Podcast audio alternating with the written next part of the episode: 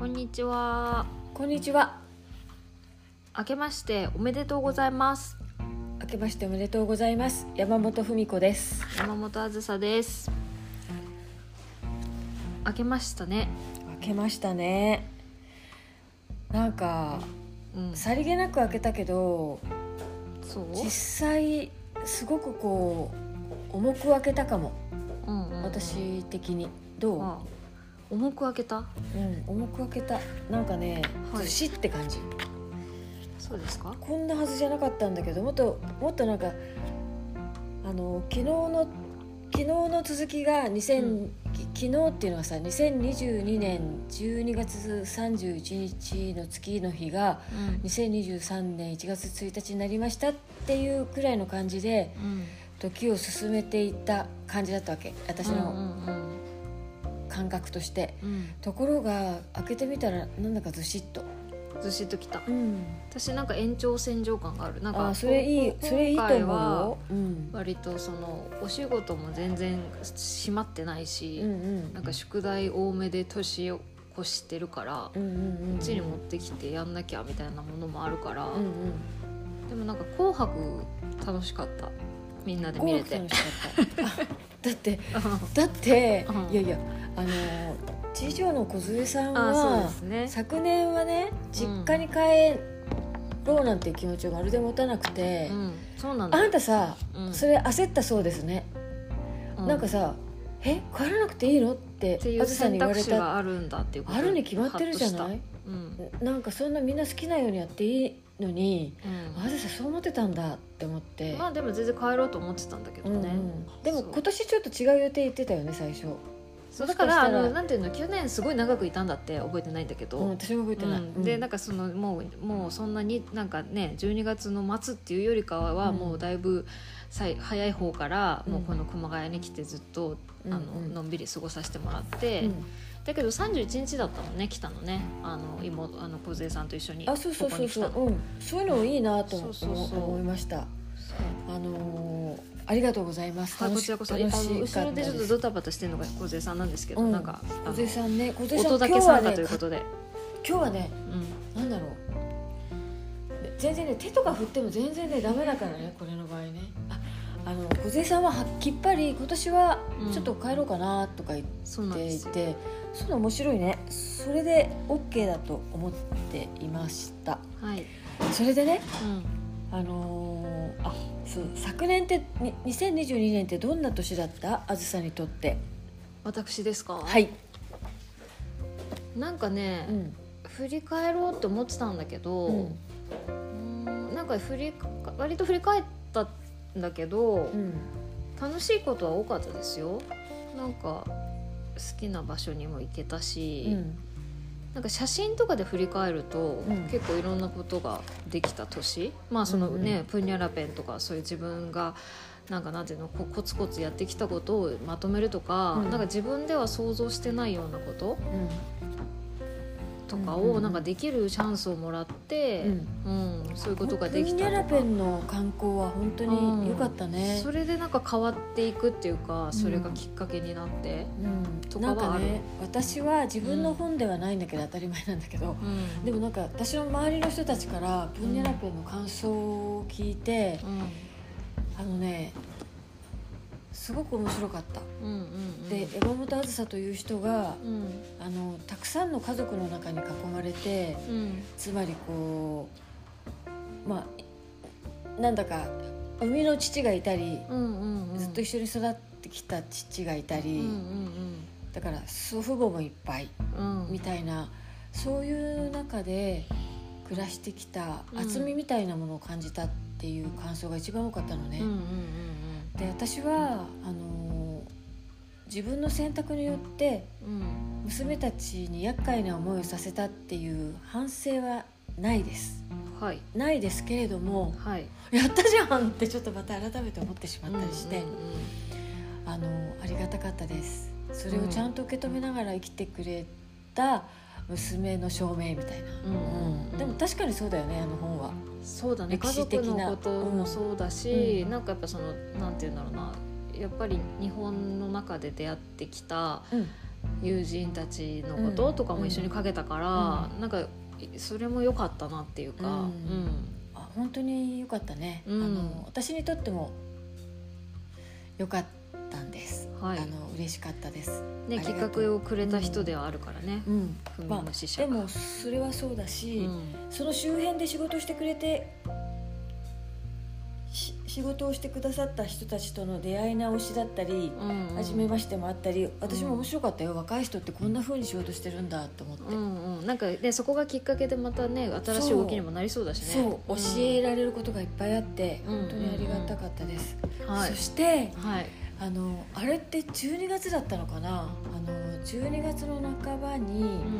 私のエッセイ講座に、うんうんうん。あずささんが講師として来てくれたでしょ、うんうんうん。あのゲスト講師みたいな。そんな感じだった。私見学みたいなつもりで行ったけどそんな感じでよかったんですか？うん呼び出されてなんか話してくれたりして、うんね前になんか現代の編集の様子とか、あの書き手の感覚うんとか、仲間とのこう仕事のねこうセッションのねの感じとかさ話してくれてなんかみんなすごくね、うん。あの参加してくださった皆さんは刺激を受けたとか、いやこちらこそですよ。もしもうすごくね。うん。でねあのねありがとう。でも本当にうん。また来年来てくれる？なんかの時に、私ねあの全然期待してなかったの。あずさ何言うのかなと思って。呼んどいまあきっとねなんかほら、うん。君ああのずっと期待してだって何年やってるんですか？そのエッセイ教室あのチら最初ームはの頃からの人たちもいると。も10年になるんですよ。10年でしょ、うん。10年やってでて10年続けてくれてる人もいる人もいるんでしょ？でその人に私会えちゃったわけでしょ？多分。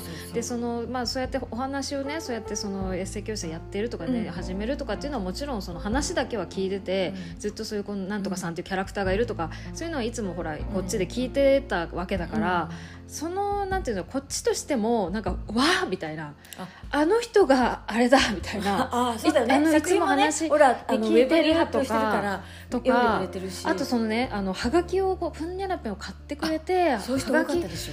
でそのね感想を送ってくださった方も多かったしでだから本当にそのあのおお名前で「あなんとかです」とか言ってなな名乗ってくれて、で字を見ると「あこの人だ」とか、あとちょっとそのあの通販がねあの うまくこうできなくてとかっていうので、なんかちょっとやり取りをねこう、うん。あの重ねた方もいて、うまくできなくてごめんなさいねとかって直接言っていただけるとか。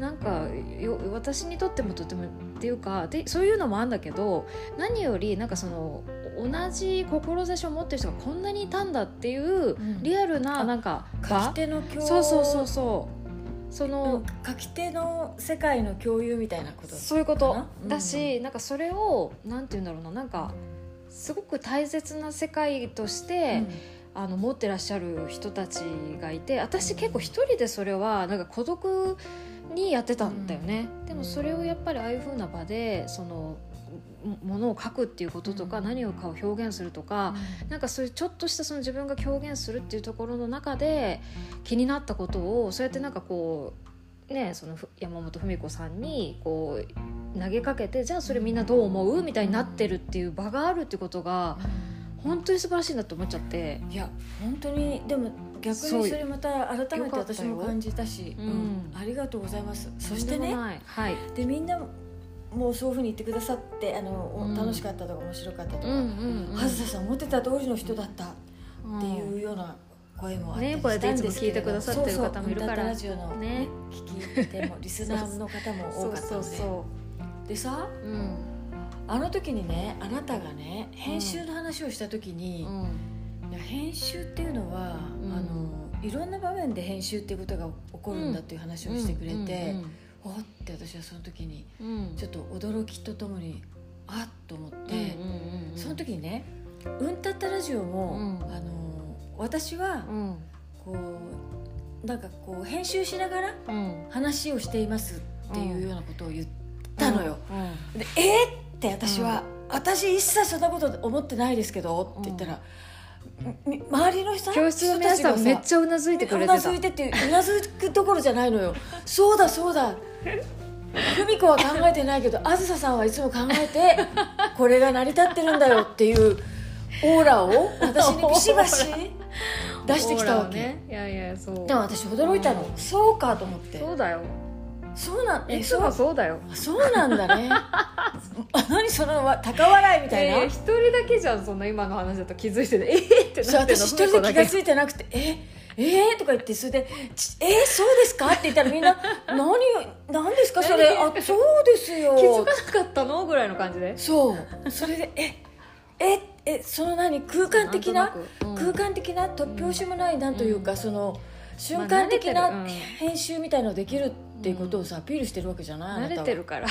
そういう突拍子もない。マジ相手にでね。みんながうそう、しえ知ってます？か何ですか？それ急に。あ初めて聞いたみたいな顔ししてるけど山本先生みたいな、うんうんうんうんええーって感じで、うん。でも本当そうかなってちょっとね、うん。それからずっとそれを考えてて、うん。あ編集の厚みっていうか、うん。不思議さ？うんうんうん。奥深さ？っていうことをね改めて感じたんです、いいテーマだったよね。あの編集ってなんかねそのうん。それもその生徒さんからの問いかけで始まってその編集っていうのと多分その書くっていうものが全然違うものなんだと思うんですけど編集っていうことはうん。どういうことなんですかっていう問いだったあのあのさあの問いかけ方って美しいよねうんいや私だね。だしとってもそれが奥が深いんですよね、そうだよね。なんか私もやっぱりその時に話したけど編集とはみたいなことは、やっぱりまだ言えなくて、うん。でやっぱり今ね本当にその「うんたったラジオで」もう実は編集してるんですよってことでなんかその多角的にこうなんかみんなが納得してくれるみたいな、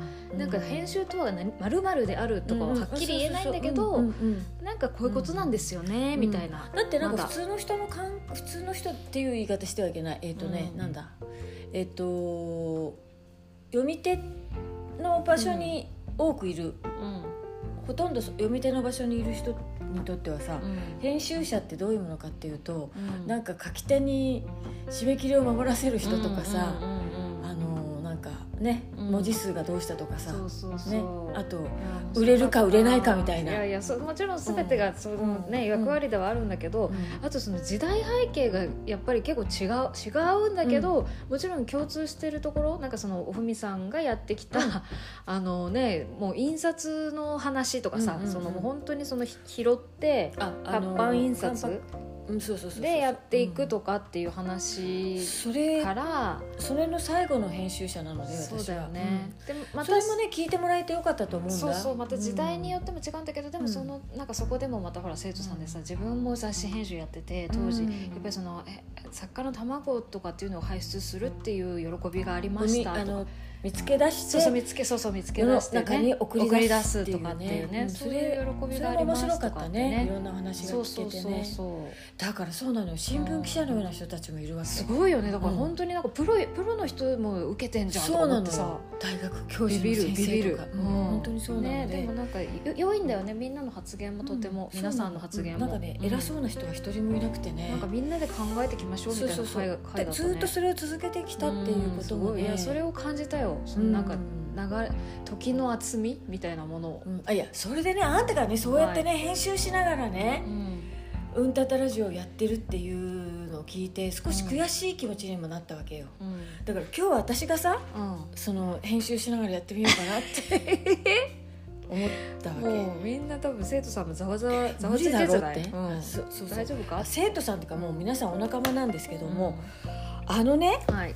それでさ、はい。あのと最近お便りとかもいただくようになって、ね。うん。まあまあもともとだよねたくさん。そうなんです、うん。それであの今年ははい。っていうのは2022年ね、うん。今年はラジオで声も聞くことができて、うん。とっても嬉しかったです。はい。喋るのも行動も早いふんちゃんですがうん。先を急がずゆっくり待ってくれる安心感を感じています。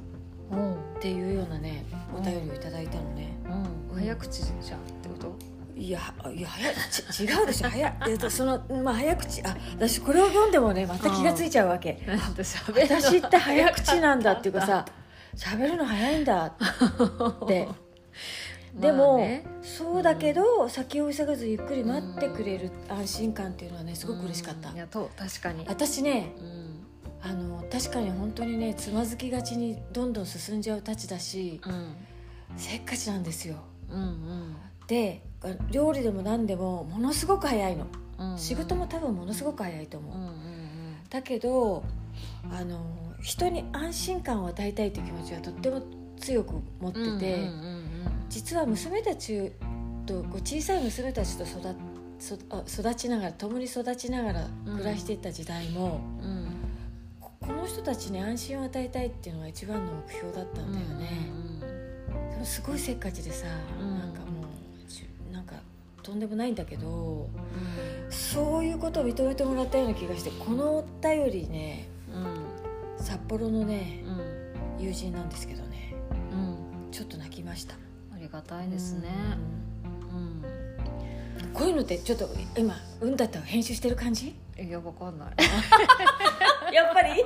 ダメ？こいれぐらいいいんですよ別に。はい。どなんかそれは別に役割だからはい。さ、わかりました。でもそのなんて言うんだろうそのさあのそういう意味ではうんと自分の性質とかうん。自分の性格とかうん。なんかこう、きまあ、気づかないなんか気づかなかったけど気づかなかったというか自分ではやっぱりなんかどっか自覚したくないちょっと自分の癖みたいなものとか、なんかまあまあそういうものが結構浮き彫りになるみたいな、うん。まあ、このお正月とかでね話しててさ、うんっていうのもあってうん。でなんかその中でもこうなんか今の話じゃないけどさ、うん。そのやっぱりじでもそれは相手にとっては相手にそれは強要してないとか例えばせっかちとかそのせせわしいとかっていうのを強要してないみたいなことはなんか自分ができてたみたいなことって、うん。なんか回り回ってそうやって言ってもらえたら。それ救われたのはうね、ん。私あなたにさこの「うんたった」の最初に、うん。どんな年だった？2022年はって言ったんだけど、はいはいはい。私にとってはねう、ん。もうね本当認めたくない自分の,、うん。あのダメさとか、うん。あこんな人だったんだとか、うん。こういうこと本当にできてこなかったんだなとか逃げてたんだなっていうようなことをこうこう見せつけられるような経験の1年だったの。でそれってさ、もしかしたらほら世の中に占いとかがあったりとか、いろんなことあるじゃない？こう俯瞰してこういうふうに見るとこんな年ですよっていう、うんまあ、前もって言われることもあって後から言われることもあるんだけど、もしかしたらそういうのってさ悪い運気の1年だったかもしれないのね、だってすごいね突きつけられちゃったわけ、そうね。だけどねあいろんなこと分からせてもらった1年ってさ、うん。これ幸運じゃない？っそうだよ。ていうのがうん。あの思えたのね、うん。最後の時にね。そうだね。いや本当にねなんだろう。やっぱに逃げがちだったね。なんかできないと思うとあのなんかね逃げてることにも気づいてなかったっつうかね。そうなのつまりね、あのもらってる封筒のうん。を封も切らないでうん。避けとくみたいなねそういうところが私にはあるんです。そうだね。なんか最後の最後でそういうことをかドタドタっと片付けていくみたいなね、うん。とかあったかもね。12月に特に。そうそうそう。そう、んなんかねでもそれねダメなんだけどダメなのよ。そんなそんなことじゃダメなんだけど気がつかせてもらってよかったし、うん。私ね自覚した時になんかねうんよしって思ったの、うんうんうん、なんかねこんななんかこんなところまで来てさうん。こんなダメささ気がつかされるの嫌なのよ。もちろん。私がほらまだ30くらいだったらさよしもうちょっとでさもう大丈夫大丈夫とかってなんだけどえ今？っていうようなね。それで年明けていい？うんいいよ。元旦の話しよそうですね、うん。ついに、ううんついに。うん元旦私たちうん何をしましたか？元旦はですね、うん。あのまあ、熊谷ですこちら、そうちゃんとお雑煮行ったあれしたねよおせち料理ね。ろね準備していただいて、ええええはい。のんびりしつつ。うん。で、うん。えー、と歩いて熊谷の駅まで行きましてうん。そこの映画館に映画を見に行きました。しかも2本。はい、2本もうそれも間ってさ10分しかなかったよね。はい、うん。しっかり調べて。調べて。まず「スラムダンク。何？ザ・ザ・ファースト。あザ・ファーストスラムダンク、うん。はい、そして次が「ラーゲリより愛を込めて」あのですねはい。素その1日に見たた見るまでにうん私は実はもねうすでに両方見ていたんです。はいでもね2回見たいなと思う映画だったので。そうなんだよね。行こう行こう行こうって言って歩いて行って。でそうなの、うん。私は「えっとスラムダンクを見てた。見てて。で梢さん小さんははラーゲリを見てた。見てた。うん。そう。そう。2つ見てたのはねそうそうそうで最初が「スラムザファーストスラムダンクだったんでダンクですすけよどその時にねその、うん。あのー皆さんはもう「スラムダンクに通じているということで話しさせていただくんですけれどもはい。これはさ桜木花道ではなくてうん。両親宮宮城亮太太。が主人公のうん。映画になってたよね。うん。ででも見せ場あったよみんなの。あもちろんそうだよ。もちちろんそうだし、うんうん。ねあんたさ言いなさいよ。えあんた「なんでスラムダンクとの出会い言いなさいよ。いいの言って。言いなよいや「スラムダンクは、えっと、何年生の頃かな？中学生。小学生小学生の時？うん、多分6年生5年生か6年生だと思う。そうなんかねなんかなんかサンタさんにお願いしたんです。そうなんだよね。全巻「スラムダンク全巻くださいって。そうそうそうそそうしたら来たんです。サンタさん、ね。えすごいサンタさんだよね。多分小学5年生かな。じゃあ本当にじゃあ結構リアルタイムでちゃんと終えてたんだ私、うん。あそこちょっと忘れてたうっかり。サンタさんでしょ？サンタさん。サンタさん。さ大変だったと思うよ。でももうそうだよね。うん。小5だよ。えじゃあもう90年代やもろ。そうだよ。だからすごく早い時期に、早くはないけど前巻出てたまあ、前回出てた。あん。そうだね。あまあそうなんだけどででも。もそうだよ。でもね。でそのでもサンタさんがあずさのところに届けてくれたおかげでお、かげで私ももうめドハマドり。マハマりして。もうね。だからなんか料理しながら「天才ですから」って言いながらやってたからね。言ってた言ってた。うんでまあ、まあそんなことがあって「まあ、スラムダンクは私たちのなんだろう心の柱うんみたいなところあるよね。あったあった。でも、うん。もちろん何回も読み返して、うん。なんか高校生の時もねやっぱりもう何回も読んでたうしん、あのねうん。待ち受けも「あのスラムダンクでしたから、ね。うん。はい、そのシーンの話とかするとちょっとマニアックが過ぎるのでちょっとやめるんですけど。でねそのこん。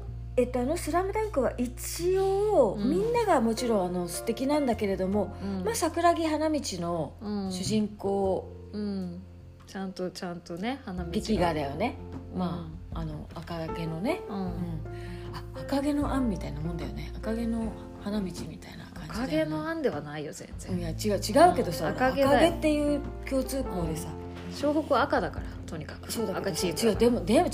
が髪が赤かったんだって、うんはいで？でその宮城亮太っていうのはポイントガードなのよ。はい、2年生のね。うん、2年生のね、うん。ポイントがいいいいえもう何？でね違うの、何？まあ、はい。それはいいんだけど違うそのポイントガードの宮城亮太。りょうちんがさ、はい。あのその映画の中で、なんかものすごく大変なことがあっても、平気な顔してるっていうことを、あれお兄さんからも言われたし、自分でも決心してたんだろうね。自分で気づいたんじゃないかな。でたんだよね。私そのセリフをさ、あのまた言われてあ、うあの本当に大変な年だったけど平気な顔でそれまたちょっと残ってんの処理が、ん。そのまずいことに気が付いてやり直してるとか、うん。整理し直してるっていうことがさ、うん。2022年から今年にかけて、でも私平気な顔でやろうと思ったの。うん。りょうちんが言ったし、ちなみにあのおふみさんも「うん。たった」の中で同じこと言ってるよ、うん、嘘。うん、多分経済の開花ああが本当？あのつまり割と大変とかなんかそういう結構むちゃくちゃとかはちゃめちゃみたいなうん。時だけど、うんあの割とへ平気にやっちゃうとかっていうことを言ってて、あうんああうん同じこと言ってんじゃんと私は思って見てたよあちょっとちょっとさちょっっとごめん。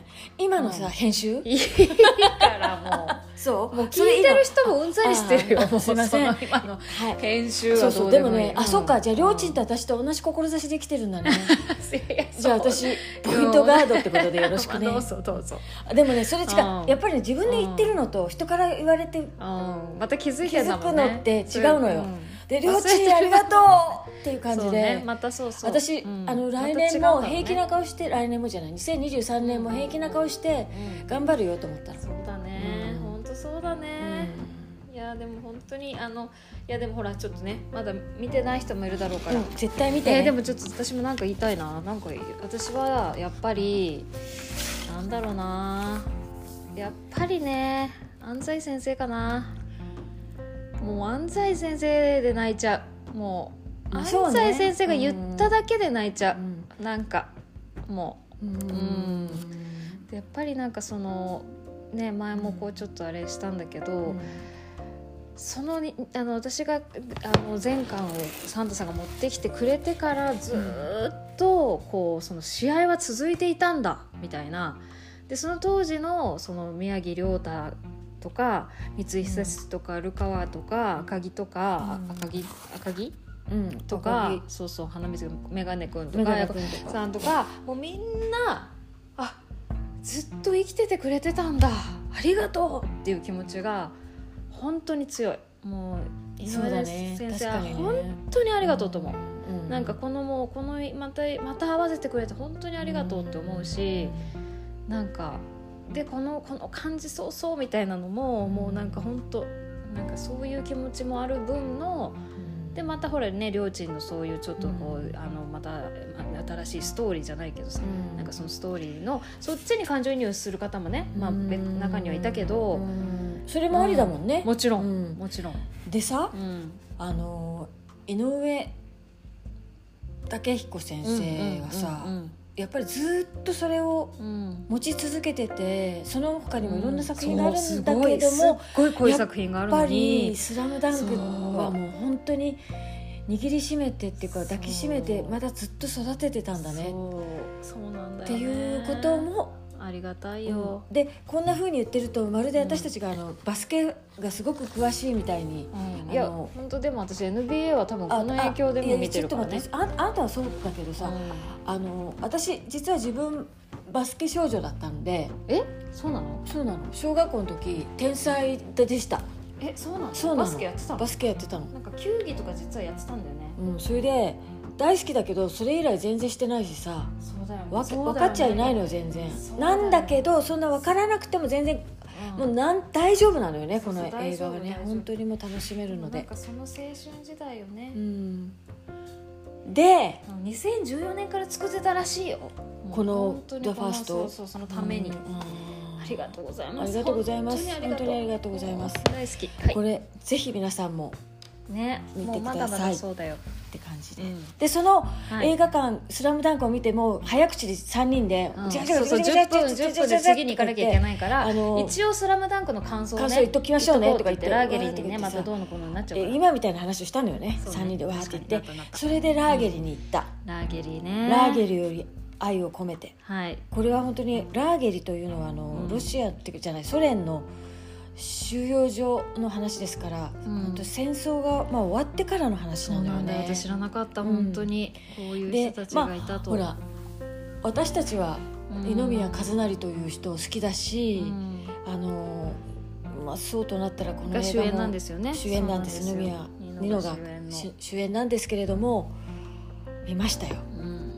だけどほら梢のねうん。お友達も、うん。あの俳優として参加していたりして、そうなの。それも大きそれいよね。も大きいよね、うん。なんか知ってる顔が知ってる顔がさ出てるとかね。ちょろちょろしてるっていうのがさそうそうそう。あれこれあそこにもいたみたいな、うんうんああいうのも嬉しかったし、ありながらの。うん。でもラーゲリにもねすごくね考えさせられて、考えさせられたね。この2つの組み合わせが私の1年のね始まりかなと思いました。最高でしたよ、うん最高でした、でなんかそのあのまた冒頭に出たエッセイ教室の時の多うん。分ちょっと前にね、うん。おふみさんは多分それを最初に一番最初に見たんだよね、うん。でそのその時にその生徒さんというかその教室の中で、あのそれをラーゲリより愛を込めてを見てきましたと。で実際この映画はあの言葉の映画ですと。うんうん。ですよかなんかなのでぜひ皆さんも見てくださいみたいな紹介の仕方をしてたんですよ、あうんうんうん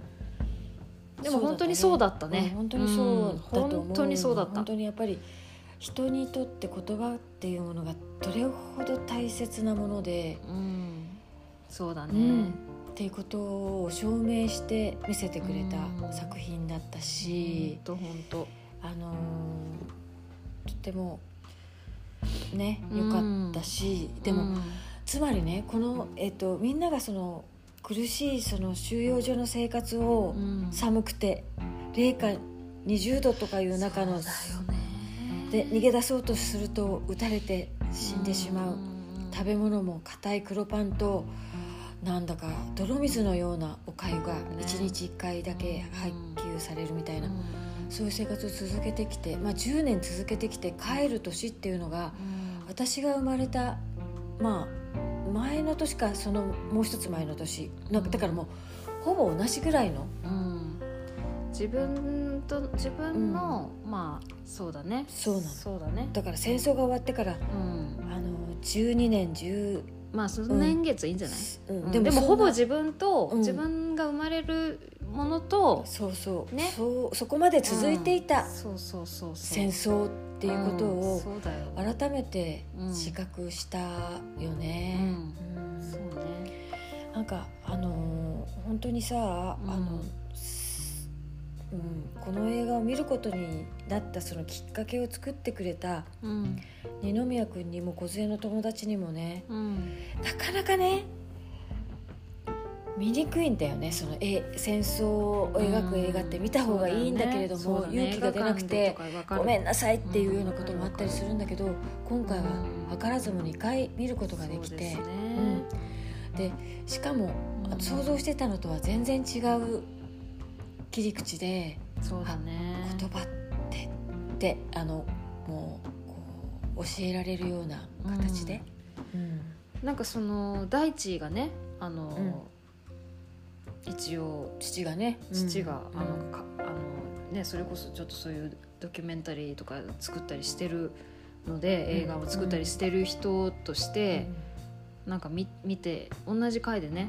なんかこれだけまあ来て見てたんだけど、なんかこの監督があのすごくなんて言うんだろうなこう表現が上手だよねみたいなことを言ってたのがとても印象的で、うん、そうだったね。やっぱりすごくシリアスとかやっぱりねそういうやっぱ戦争の悲惨さみたいなこともありながらも、あるんだよね希望が。うん、それのなんかそう、そのシーンごとになんかこう、なんかこう変わっていく感じが確かにすごく引き込まれたなと思いましたけど。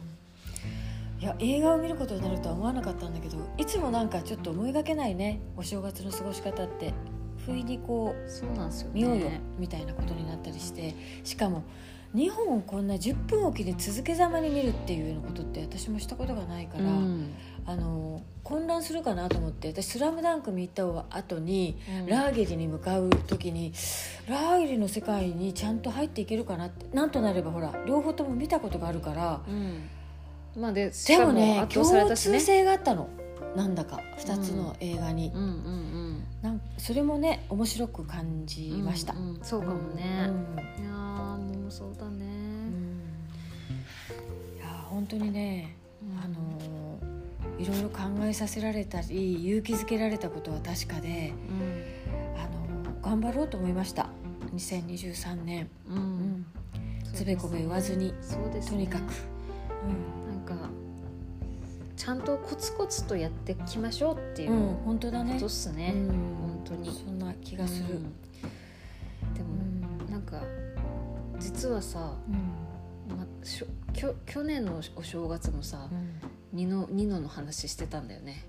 あのフリーター 家を買う。そうだよね。そうだね。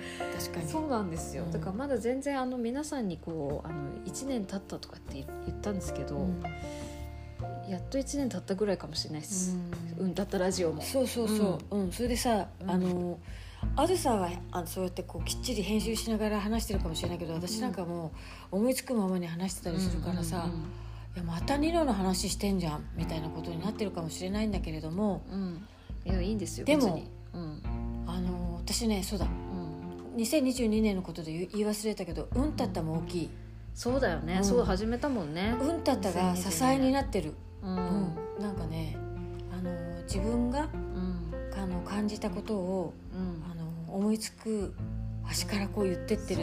そういうことがそれを聞いてくださってる方もありだよ、だからほぼ編集しないっていうことだって編集なんだからね。ありがとうございます。好きにしゃべるっていうことってうんまあね。いかにすごいことかだよ、だってそれってやっぱり相手をさこうなんかなんか気気遣いっていうかさ、うん。気を使わなくていいわけじゃん、うん。うん、それがやっぱりこう面白さだと思うからさ。うんなんかそうだよね。そうだよ。あんたがミーシャさんだったらさ こんなには違うか。紅白紅白のそうそうそう。